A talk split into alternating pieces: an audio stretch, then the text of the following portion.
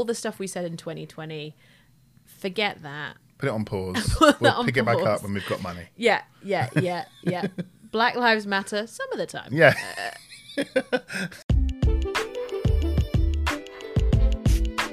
Welcome to Impolite Company, where we talk about all the topics that interest us and that impact our lives as queer black people in the workplace. I'm Ella, and I work with companies on transforming their leadership cultures. And I'm Kieran, and I'm a leader in design and research in the tech space. Hi. Hello. Hey. so, um, Kieran and I are already just talking about how not nervous. I wouldn't describe I wouldn't describe us both as nervous, but how um, even in coming to this podcast and wanting to just have a fairly free flowing, fairly unfiltered conversation, we're both putting pressure on ourselves Yeah. to have the perfect answer, know the perfect discussion topics, and be perfect in every way. and effectively making it feel really unnatural. yes.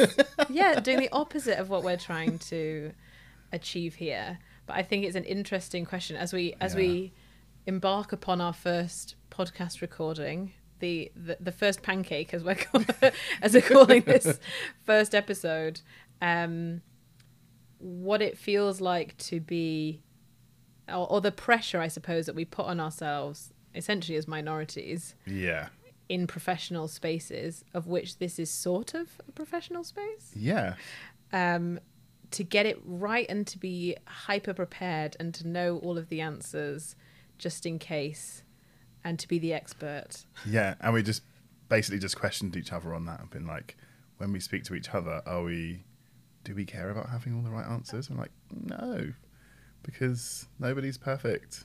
No, no. And we want this to feel, I think, very much like a dinner party conversation. Almost. Yeah. The kinds of conversations that we have over dinner all of the Yeah. time. I love that dinner party. I'm like, in my head, I straight, I go to like a really elegant, like dinner party where we're talking a very about refined, very refined. affair, very in a very classy setting. Yeah. Um, yeah, but um, we're both. I think it feels unnatural. I'd be fair to say it feels unnatural to us both to have to bring an unstructured conversation into what feels like a fairly professional setting Yeah. because of all of the pressure, which is part of what we're, I suppose, trying to talk about with this podcast, is the the rules we set for ourselves Yeah. as people who exist at multiple intersections, and the ways in which we experience pressure that other people maybe are not so aware of. Yeah, and I think this is a, a really good example of us putting ourselves out there and getting an insight of like how we process this, right? Like it's not always easy and a lot of the time we've had to be super prepared for stuff to make sure that there's not uh there's no weakness in your in your armor or there's no perceived weakness in your armor Yes. and being genuine and being um, vulnerable is something that I think you have to learn and practice and I think this is a Yeah. really we're doing that right we're, we I think we're always doing it we are practicing in action but you know it's a it's an interesting point because um this by definition i'm in a room with my friend. There's no one else here. By definition this is a safe space. Yeah. Uh, and yet it takes us quite a lot to almost like reprogram and unlearn a lot of the practices that we've picked up of needing to be perfect in every Yeah. space because we're used to being in spaces that don't feel safe. Yeah, yeah, yeah. It's true. It's it's a it's a thing that until you are able to comprehend it and and and talk about it and describe it like how you've just done, um, you then have to deal with it, and you have to be super aware of it and make sure that you're not being your own worst enemy. And that imposter syndrome that we spoke about earlier, that's that voice going, like, who cares? Like, who cares about what you have to say? Are you good enough? Mm. is this a conversation that pe- other people are having or like what's the value it's like no actually go away voice go away imposter syndrome voice and that's that's what i was saying earlier as well it's like i ha- definitely have this internal conversation with myself it's like I know who you are. I'm aware of you, and I'm actually going to decide not to listen to you today. Yes, your I'm gonna- saboteur. yeah, exactly. and I'm just going to continue doing what I'm doing. And if it doesn't go great and it doesn't go how I expect it to go, guess what? I'm going to learn from it. So I win. It's a win-win. Yes. Do you know what this is making me think of? I'm absolutely segueing into an off-topic conversation Yeah. already. Let's do it. Let's do it. but it makes me think of um I watched there's a program on I think it's on Sky Atlantic about Julia Child um with Sarah Lancashire in it. Sarah Lancashire is a ultimate babe and it's great. It's just very feel good, lovely, comforting period drama Yeah. comedy thing and she it's about how she became a TV chef and there's this basically she pushes and pushes to get on to get on TV and she she really um puts herself out there and tries to get this pilot and nobody wants it and all of this stuff and she does this absolutely disastrous first recording Yeah. and I and she ends up getting you know various things happen she ends up getting a show Yeah. but I I watched it and I I was just so in awe of how willing she was to be bad Yeah. Yeah. how willing she was to go nobody's ever done a cooking show before Yeah. really you know this was pre what we're used to Yeah. seeing on TV and she was a chef but she was trying to make dishes you know coq au vin Yeah. takes three hours and she's trying to do that on telly in 28 minutes kind of scripted moving around a set you know all of the things that we're used to now but Yeah. hadn't been worked out at that point in time and it's messy and the knives are blunt and she's got to rip the chicken apart and Yeah. she doesn't know what her cues are and it's Yeah, yeah. just um chaos Yeah. but it's like the the making of her Yeah. becoming a household name Yeah. because she's brave basically and so anyway that was a huge You're just segue you're just preparing just- our I'm- listeners. I'm uh, prepa- uh, hopefully, someone's listening somewhere. Mum, maybe mum's listening. maybe mum's listening for that kind of bravery Yeah, and that's a thing, right? Like that's a, and when you're in, and when you're in environments that don't necessarily um, naturally reward people for making mistakes or doing things differently, that's also could be considered a mistake if you do something differently. yes Um, personal risk yeah, that's a yeah. It becomes a very risky, risky business. yes um, and you have to and you can find yourself trying to measure that risk it's like if i do this what is it? Gonna it- it's the right thing to do i know it is and i think i've got much better at it the more experience i have and the more senior i am because you, i guess you have a little bit more privilege the more senior you get. Yeah. um, you you have a little bit more um,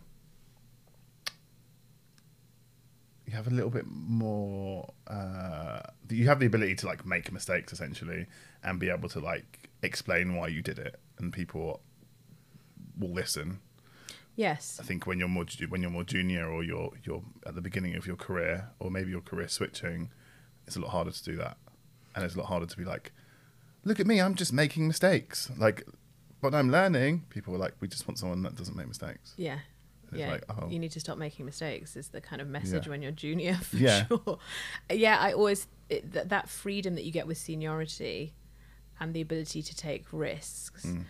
i mean this actually does my segue though though incredibly off piste has led us sort of to, to talking about what we're going to talk about today Yes. on the topic of risk Yes. and um, seniority and freedom to make mistakes and all of those things. Uh, what that I guess the main thing we're going to talk about today, although we will see where the conversation leads us, yeah uh, are all of these uh, layoffs, all of these um, uh, redundancies in the tech or in the big tech space for sure.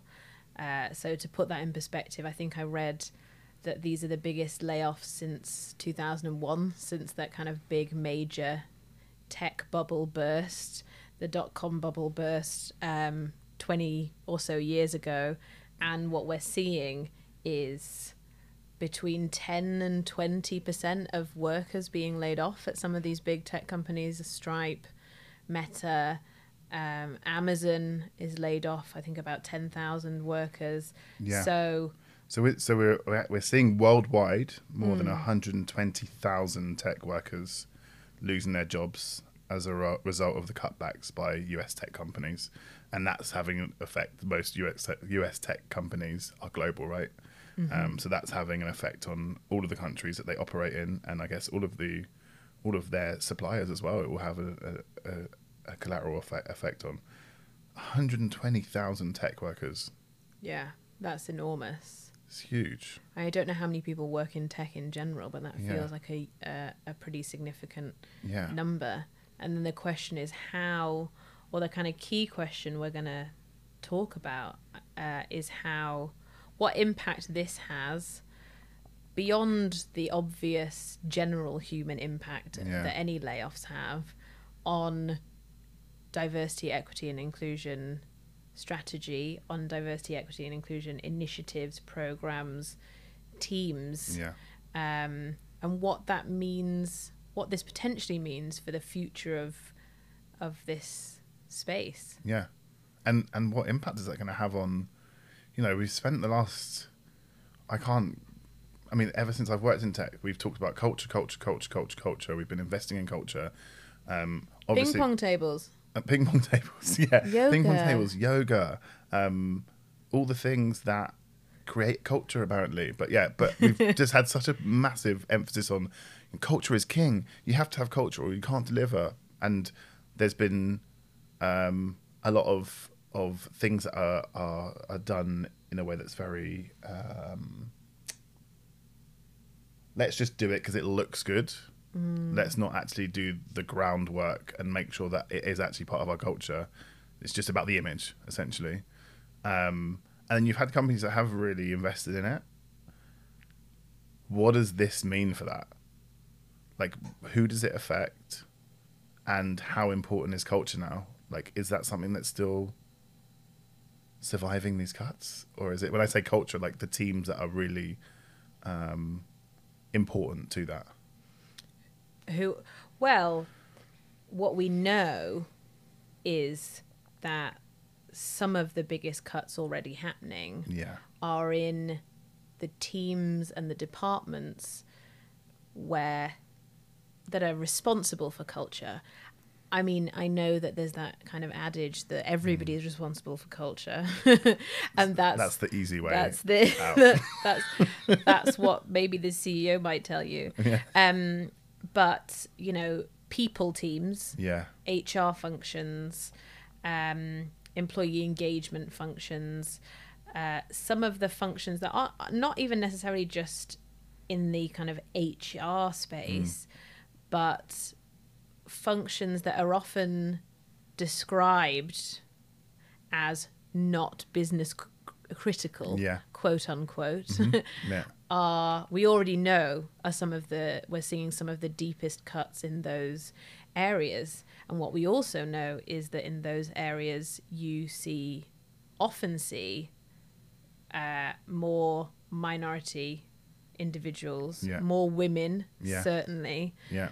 Um, and so there's there's a couple of questions here. There's there's when you make deep cuts across any department, you know, across all departments in your tech company, what impact does that have on culture? Full stop. Yeah. And then there's another question of when you look at where the cuts are happening, what does that mean for the message that you send? And if the cuts are happening in areas where a those people are responsible in some way for building culture, um, well-being, Yeah. people, all Yeah. of those kind of functions, and also they're the they're the largest concentration often of um, people from historically marginalized backgrounds. What's the message that's being sent? Yeah. And is there a message being sent? Like, is there an uh, a uh, an active message being sent out by by these companies? Are they spending time to make sure that messaging is really clear, like around the intention? I have the feeling from from from what I've read is that these companies, when they want to, they'll scream and shout about a lot of these things and be like, you know, we're making all these cuts, but we're doing our best to make sure, and this is what we're doing. We're not hearing any of that. From what I've read, we're not really seeing any of that. We're just like, these are cuts that are happening everywhere. It's like these are just cuts, cuts, cuts, cuts, but there's no detail. There's no like. This is also the other thing that we're doing to make sure that it doesn't have a negative impact on our culture and the people that are left. This is the other things that we're doing to make sure that the people that are leaving those businesses. Yes, there are. I'm sure there are great severance packages that these companies are putting together, but they're being put out into a market that essentially has no roles. Hmm. But this, well, the first answer in my mind to your question is I I think a message is always being sent, whether it's explicit Yeah. or not. Yeah. So, you know, what's the narrative when a company, uh, let's say, fires somebody who's been at the company for a long time and doesn't really say anything about it or doesn't really treat that person well on the way out and we all know that that's happened. Yeah. the company's not explicitly let's say bad mouthing that person but a message a very clear message is being sent about a how we treat people b how we care about uh, about honoring the people's contributions on the way out etc so you're always sending some kind of message Yeah, I agree. whether you're being explicit about it or not and and it seems from a lot of what we're reading about these current waves of layouts is there's an implicit message mm. that's being sent. Nobody's coming out the gates and saying we don't care about DEI mm. anymore. That was a flash in the pan. Let's just all the stuff we said in 2020 forget that. Put it on pause. we'll on pick it back up when we've got money. yeah yeah yeah yeah. Black lives matter some of the time. Yeah. Uh, Uh, nobody's sending that that explicit message but that th- there is an implicit message here. Yeah. but i suppose there is a question or, or there's a there's a defense mm. perhaps when layoffs happening across industry that this is an unavoidable thing. You know do do you subscribe to this being to some degree what's happening across tech and it's just that's the way it goes I um I have an opinion on that. I think you can tell by my face. I'm like, that sounds like some bullshit. yeah Um, and the reason why I say that is because everybody, apparently, but tech companies knew that the behaviors, and maybe, maybe I'm making massive assumptions because I work in, in UX, but everybody knew that this was the way our, our changes in our behaviors were because of the pandemic, and they wouldn't necessarily continue that way as soon mm-hmm. as we're allowed to get back out in the house, get back out of the house, mm-hmm. and be able to start to things start going back to normal for some reason. And I mm-hmm. think that's because of the the short term way in which um, tech and business in general works. It's very reactive. They made all these big bets and investments in things that worked during the pandemic and forecasts a bunch of stuff based on that. Um, and they essentially just got carried away in a lot of cases and didn't expect for there to be this economic crisis that we're going into now, which is a recession. So I do think I don't subscribe to the fact that it was avoidable. I know it's a lot easier to say after the fact, but I think it's some bullshit. like I think people need to take accountability and say, actually, we just expanded too quickly, and I think that. Um, Isn't that always true of tech? We always ex- Yeah, it's so expanded too quickly and we had to lay people off. It's actually, we got we didn't have as much runway as we thought we did. yeah, so, we got, and part of that is the risk that you take working in a startup or a scale up. yes. I think we're talking about companies that are, have been around for a long time that know better, Yeah. um, that did not really um, make decisions potentially with the most amount of logic, um, and that's why we're seeing such like they're massive layoffs. Um, and so, and like Facebook, for example, is massively investing in in um, in the metaverse. There's thousands of employees working on it. Um, is that the right thing for now? Who knows? Like maybe there is some visionary thing that that most people don't understand, but Maybe it's so visionary. Maybe the metaverse is so, So visionary. visionary. We just can't see, See it. it. It's just the the emperor is wearing silken robes that are just im, im, not discernible to the naked eye. yeah, yeah, we're just it, we're just not of the right ilk to be able to understand yeah, we don't- and yeah. see that far into the future, or maybe we just can't see that far into the future because we don't have the means and the security to be able to just fall back and go, hopefully this will work. Yeah. And the worst case scenario, I'm still a millionaire. But it's just also so far in the future that it like has circled back and it looks like a PlayStation One. Like I don't Yeah. know how we've, we've gone so we're so visionary. We've kind of come Yeah. all the way back and it looks like Tekken. Yeah, yeah, yeah, exactly. and it, it's just not. There's this weird thing going on with the metaverse that I find so fascinating. Is like, yes, we will get to what a lot of the th- what people are speculating we'll get to in some shape or form, but we're trying to sell that on essentially what looks like, yeah, like PlayStation One level graphics, tech, like yeah. Parappa the Rapper graphics. Like that's what we're dealing with here. We're like, this is going to be the future. And it's like, Yeah. but this looks It's like Crash Bandicoot Like looked the better past. when I was Yeah, when I was seven. Yeah, it was more immersive. um, I do have an Oculus, and I love it. And I think there are, if it wasn't sold to be this visionary thing, you just the the gaming element of it, which I don't think translates when you see videos of it, is a really big part of it. And in the gaming industry, it's like really known that graphics aren't everything. It's about the design, game design. That's Yeah. what really hooks people. Graphics is a very small part. Well, it's a part of it, but it doesn't have to be everything. Um, Yes. Whereas I'm a non-gamer. Yeah. My partner's a gamer. Yeah. So the only the only games I like watching her Yeah. play are like Visually, Assassin's Creed Oh, yeah, Odyssey. brilliant. You know, because Yeah. I'm like, well, I can sit and watch this because. I'm watching a film. yeah, yeah, yeah, exactly. I'm watching you play a film. Yeah, yeah, and and a lot of games are built that way, right? They, and they have traditional storytellers and filmmakers that are now building out these games. So like, um, yeah, like Assassin's Creed is one of one of them. Um, Uncharted Territory is is, is a is another franchise that I love. It's like you're playing a film, and people can watch it, and all the cutscenes are like really well scripted, and you know you can tell there's work gone into it.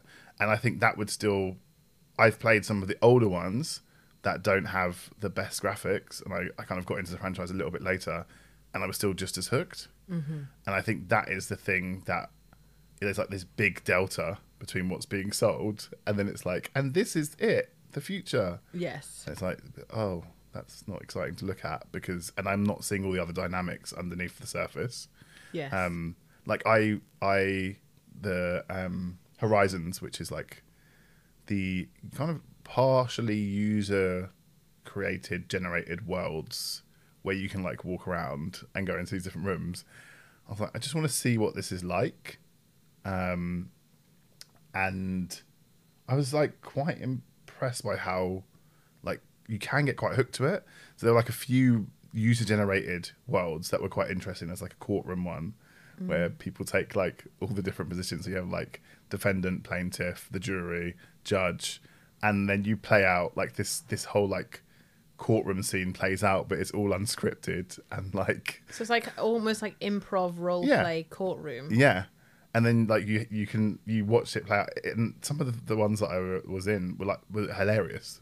Like they just people were you were completely immersed for one. Mm-hmm. You didn't even really care about people not having legs. And and and it's quite funny. And actually it brought some of the comedy because like people if you like hold the controllers behind you your avatar like goes up into the air and the arms become really long go behind and it starts like glitching Yeah. and it's just like it's just really funny Yeah. so there's like you can see where like it's all about the gameplay which is mm-hmm. really important for something like that but like it's not sellable Yes. and you're plowing loads of money into it, it's being oversold. It's being you're using like literally computer generated adverts that aren't real gameplay. And is there, you know, in the meta example, it feels a bit like you've gone to bat for this thing quite publicly. Yeah. and expensively, and there's a load of sunk cost now. The you've now got egg on your face if you Mm. say that was an expensive experiment that sucked.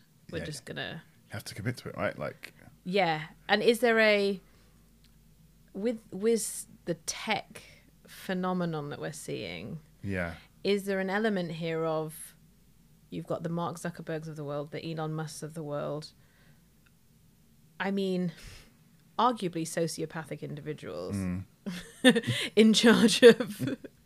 we're going in. We said it would be an unfiltered. and it is. um, in charge of these enormous companies that affect that have in some cases tens of thousands of of employees making abstract decisions yeah, about where to invest and where to cut and how to cut. Yeah, seemingly not rooted you know if i take the elon musk, ex- musk example seemingly not rooted in any kind of of logic. Yeah, you know how do we reconcile you know i don't think this is the case in all of these companies. Yeah. you know stripe lyft all of these companies Mm. uh, you know will have um, i'm sure competent leadership Yeah. teams but in some cases you do have companies that are being seemingly led with very little logic a lot of executives being fired in the elon musk case a lot of executives walking out on Yeah. day one yeah, uh, ERGs, so employee resource groups, so communities basically Yeah. being decimated overnight. I think there was a Blackbirds, yeah. Twitter So- women. Twitter women, all decimated overnight. Yeah, You know, how do we reconcile? I suppose the decision making that's happening in some Mm-hmm. cases with the commitments to culture that were being made yeah. two years ago. Yeah, I th- and I think that's a really good question. Is I'm sure if you asked um, Elon that, he would say yes. We thought about that. I mean, did you though? Like thinking about it and taking it into consideration, two different things. Like I. I feel like a lot of these decisions decisions are made on a surface level without in a way in a very clinical way without diving too deep into the collateral effect it will have and mm-hmm. damage that it has a lot of the time so was the blackbirds group at twitter disbanded because there was nobody left to run it because of that's just how it landed how mm-hmm. the how the axe fell. Mm-hmm. Or was it that there was a conscious decision and it was known? Or maybe, maybe not or but and was it was it kind of known that oh yeah we're probably going to lose the blackbirds group if we do this is that a risk we're, we're willing to take? Yeah. Both are not right. But at least if it's done if it was unconscious if it's unconscious it's unconscious. If it's conscious we've got another problem that we need to deal with. I suspect most of these things are pretty unconscious. It's done at a high level and it's the collateral damage that's then like oh i didn't think about that. I know in my experience when i've had to go through these things um, i've definitely had to do like a lot of upward coaching to say you know that if you make that decision like the collateral damage it could have and what the message it sends This will be the result. this will be the result. It's like oh yeah yeah didn't would it? I'm like yeah.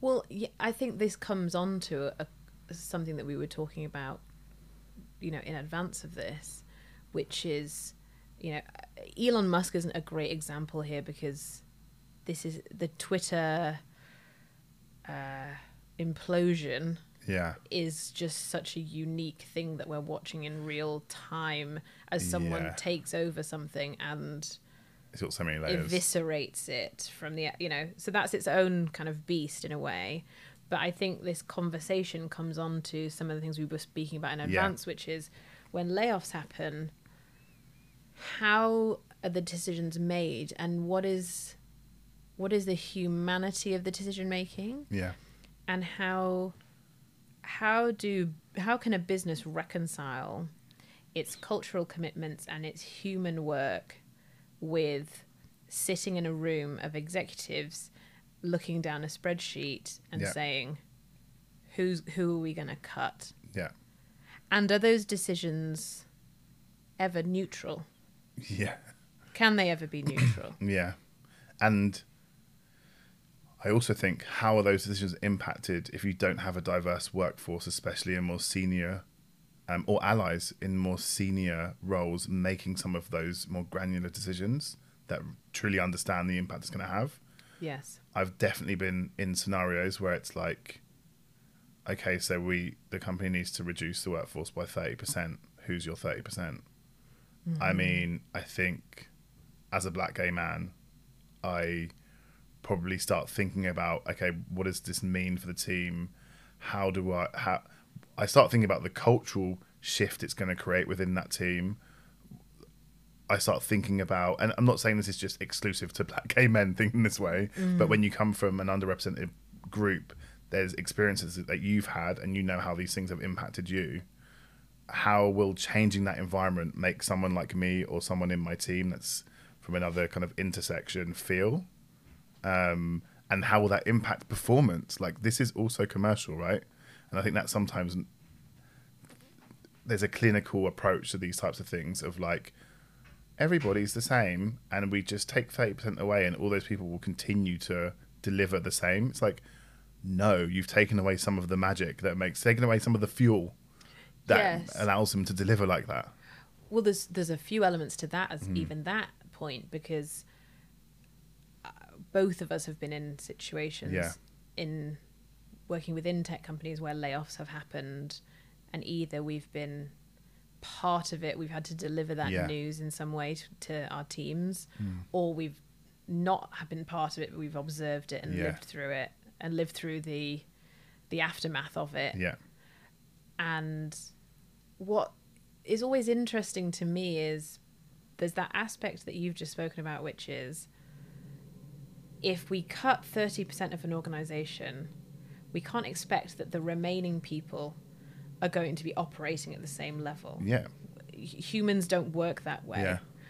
We we can talk in very aspirational terms about how we want to make sure that everyone's working at their best at all times. Yeah but in order for people to be working at their best, they need to be fulfilled and able to be creative and psychologically safe. Yeah. And guess what? No one's psychologically safe Yeah. just after all their friends have been cut Yeah. or half their team has been cut. yeah And one of the things, so there's that, there's that aspect, and then there's the other aspect, which, in my experience, I don't know if you've fe- felt this as well.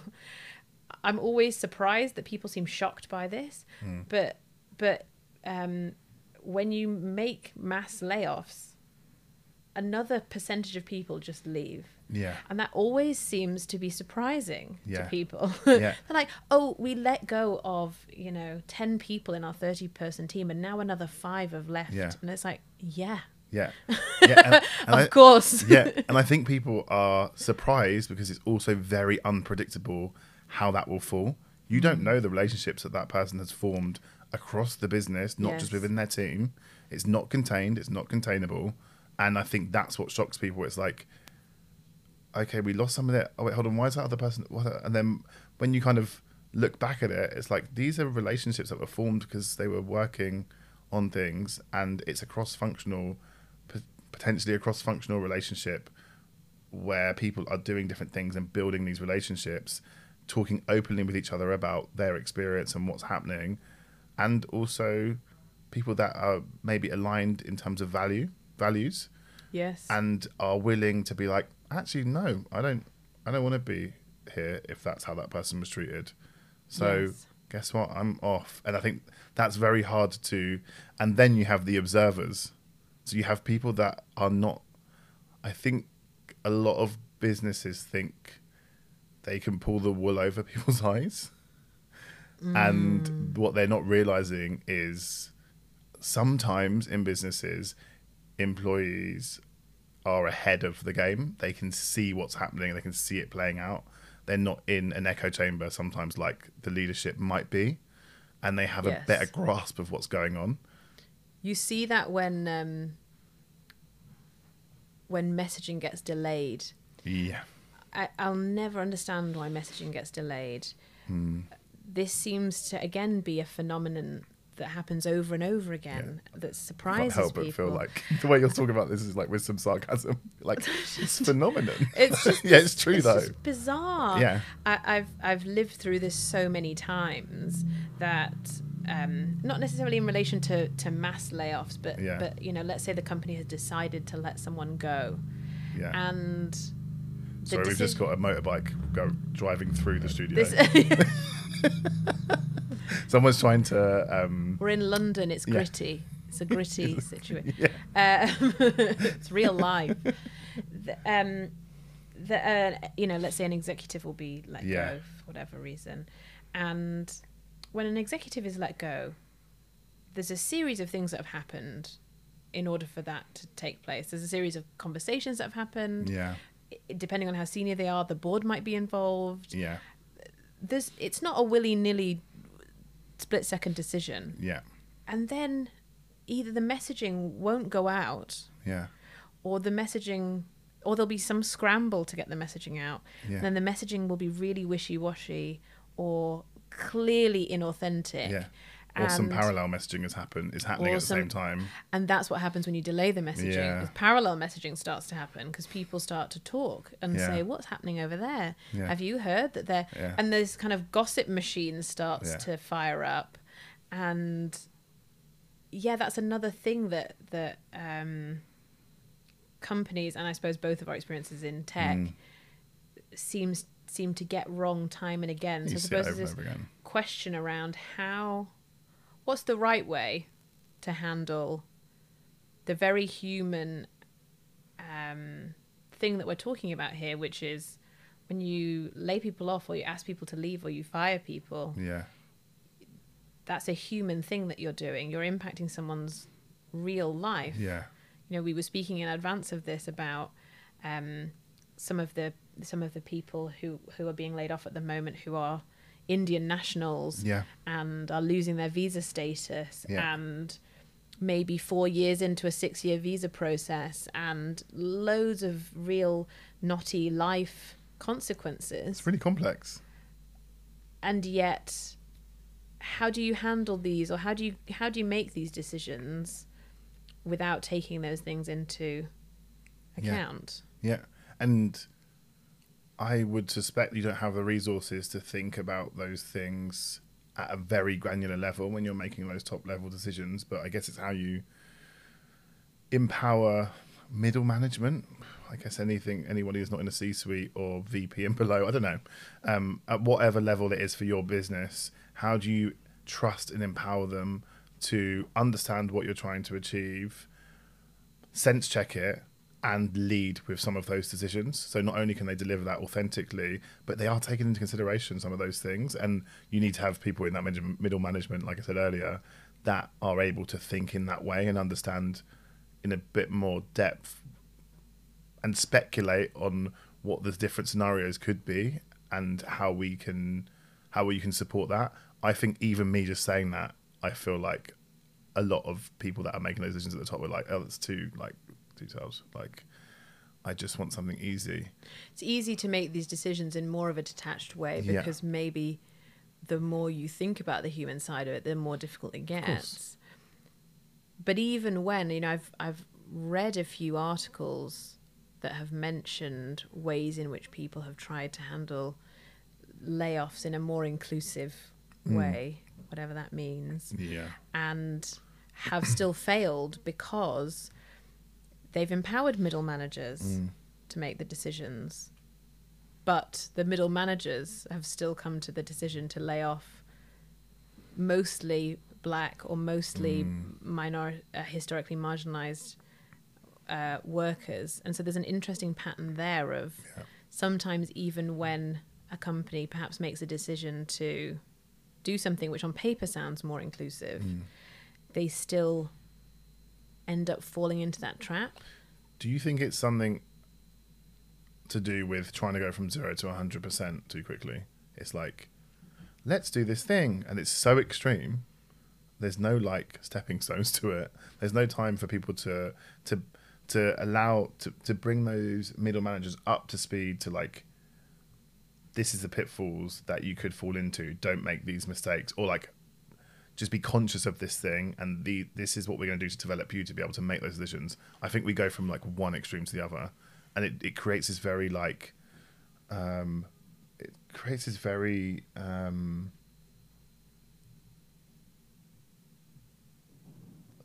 binary approach to things Yes. it's like now we're doing this and it feels very We're- like clinical We're all and- in on this thing yeah now. yeah And then no, the numbers changed. We're all in on that yeah thing now. it didn't work so now we're not doing it and it's like well no hold on what did what part of it did work and what part of it did, No, and- no, on to the next like, thing. shush shush shush kieran shush no but i didn't you're Growth. Like, well, yeah, yeah, like, but shh, stop saying but. Stop asking questions. Like, okay, but I, I can't stop asking questions.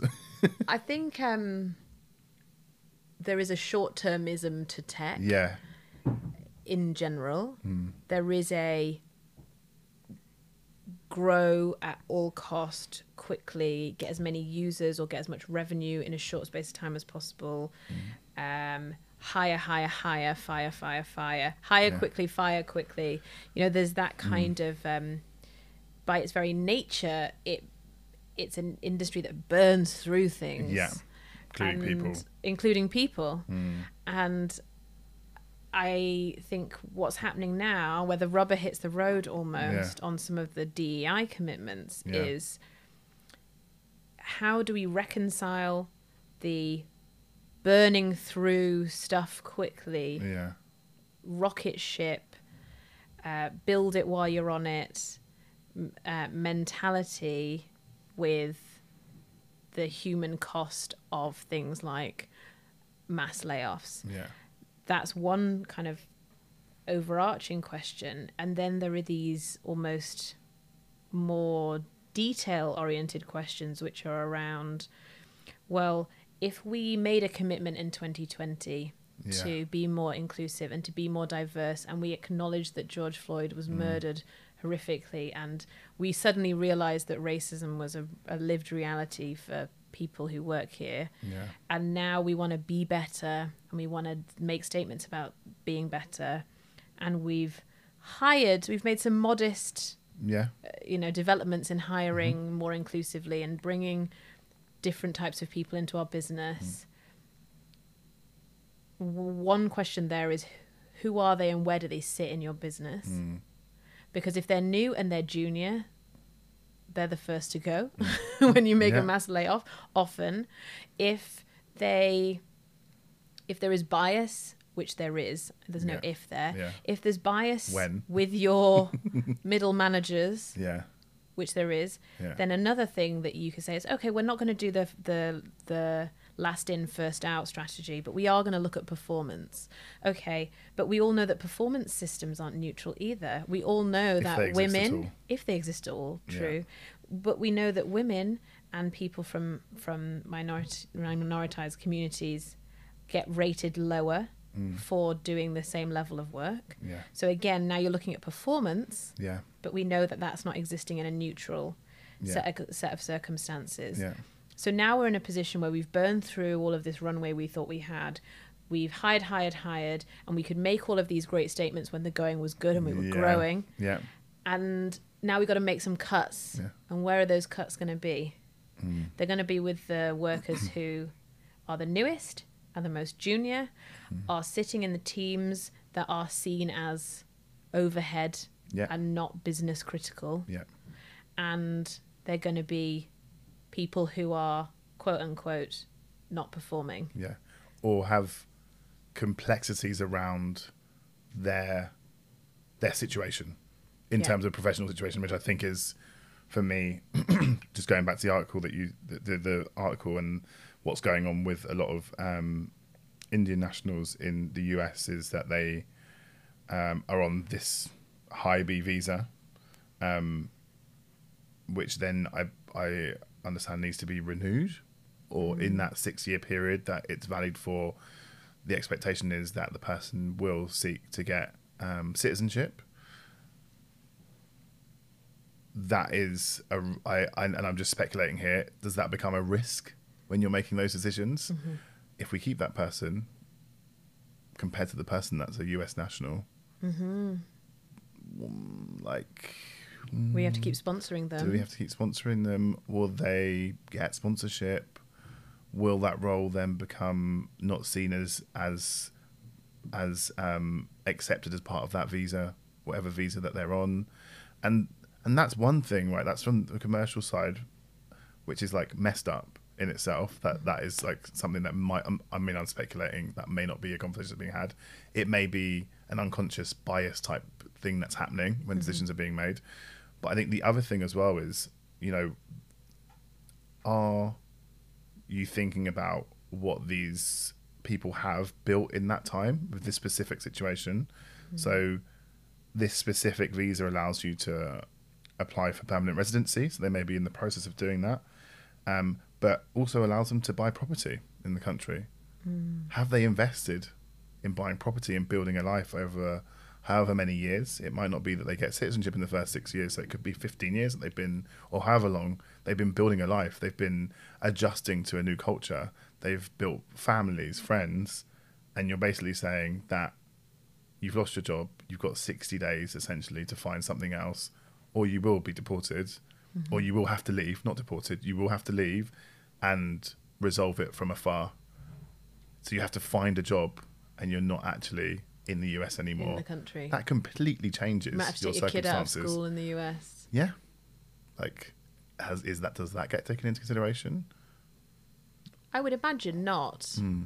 But then there's also the the flip side of sorry, I shouldn't say I would imagine not. I think these things do get taken into consideration in terms of severance packages in the best Yeah. case scenario. Mm. If we if we think of the companies that are doing the most human, most thoughtful approach to layoffs, some companies do th- offer some help on the way out. Yeah. But but broadly speaking, I think my experience has been it is what it is. Yeah. You know, we're letting this person go. You know, I know that there was a, a situation when when in a previous company there were layoffs at pandemic layoffs, mm. early April 2020 mm. layoffs. And there was a member of team who was let go and was visa was about to re- be renewed and just had to go home, just had to go back Jeez. within I think about 2 or 3 weeks. Were they able to go back? They there was a bit of a quarantine Okay. there was a situation. whole Yeah, yeah. quarantine couple of months where it was like Yeah. they had to spend time in a hotel here for a month and they had to spend time in a hotel there for a month. There was a whole th- process around it, but basically, Mm. within you know days, it was clear that they just had to go home. Mm-hmm. Um, so you know, I think broadly speaking, these things aren't aren't considered deeply Yeah.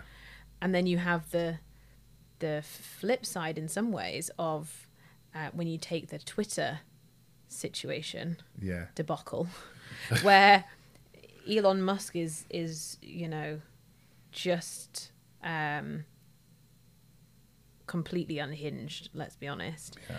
and has let thousands of people go. Thousands of people have now also quit. He did his Twitter 2.0 email reply by 5 p.m. or I'll accept your severance ultimatum. You had to You know, work longer hours, harder, right? Y- yes, yeah. You know, all of this stuff that he's doing, this this uh, you know, narcissistic egomaniac behavior Mm. and who's left behind in Twitter now? All the people on visas. So so there's also the interesting flip side which is Yeah.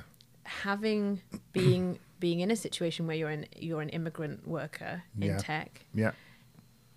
if you get laid off, obviously you're in a terrible situation. But if you're in a situation like the Twitter one, sometimes you're trapped any in a in a toxic environment, That's so bad. in a workplace that is treating you however it wants to treat That's you. so bad. 80 hour working weeks. Yeah. Most of your team have gone.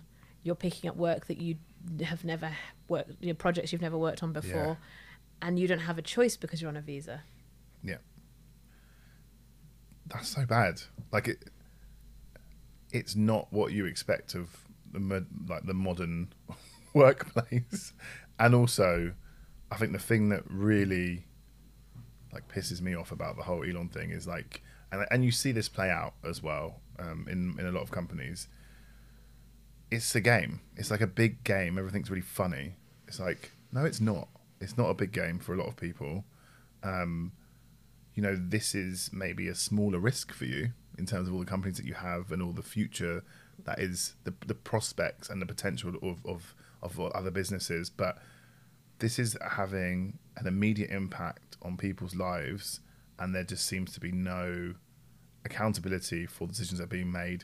It doesn't seem like there's a much logic going into those decisions. We're applying we're applying decision making kind of frameworks or whatever whatever they are, whether they are frameworks or not, from a completely different type of business mm-hmm. to tech and just kind of almost doing it very like in a very jovial way that's like look at me it's so funny i'm i'm playing this character in real life with real people mm-hmm. that didn't don't want to be a part of this show they never subscribed to that mm-hmm. they never agreed to be in this situation and it just feels really insensitive and it feels really like disconnect. It shows a disconnection, and I think you do see that. Maybe not to the same levels of, of extreme, not to the same levels of extreme. I've definitely seen that in corporate environments where there's just like this massive disconnect, and it's almost like a. There's sometimes like a jovial kind of, um, you know, minimizing of the impact of the things that decisions that are being made, the actions that are being that are being taken. Mm-hmm. Um, or there's a um, clinic like making it very clinical. Mm-hmm. like this is what you have to do when you're in business. This yes. is the way you do it. It's hard but everyone will be all right. Actually they won't. And also i'm not sure if this business will be all right if we continue making decisions like that. Well it's so many of the things you just said.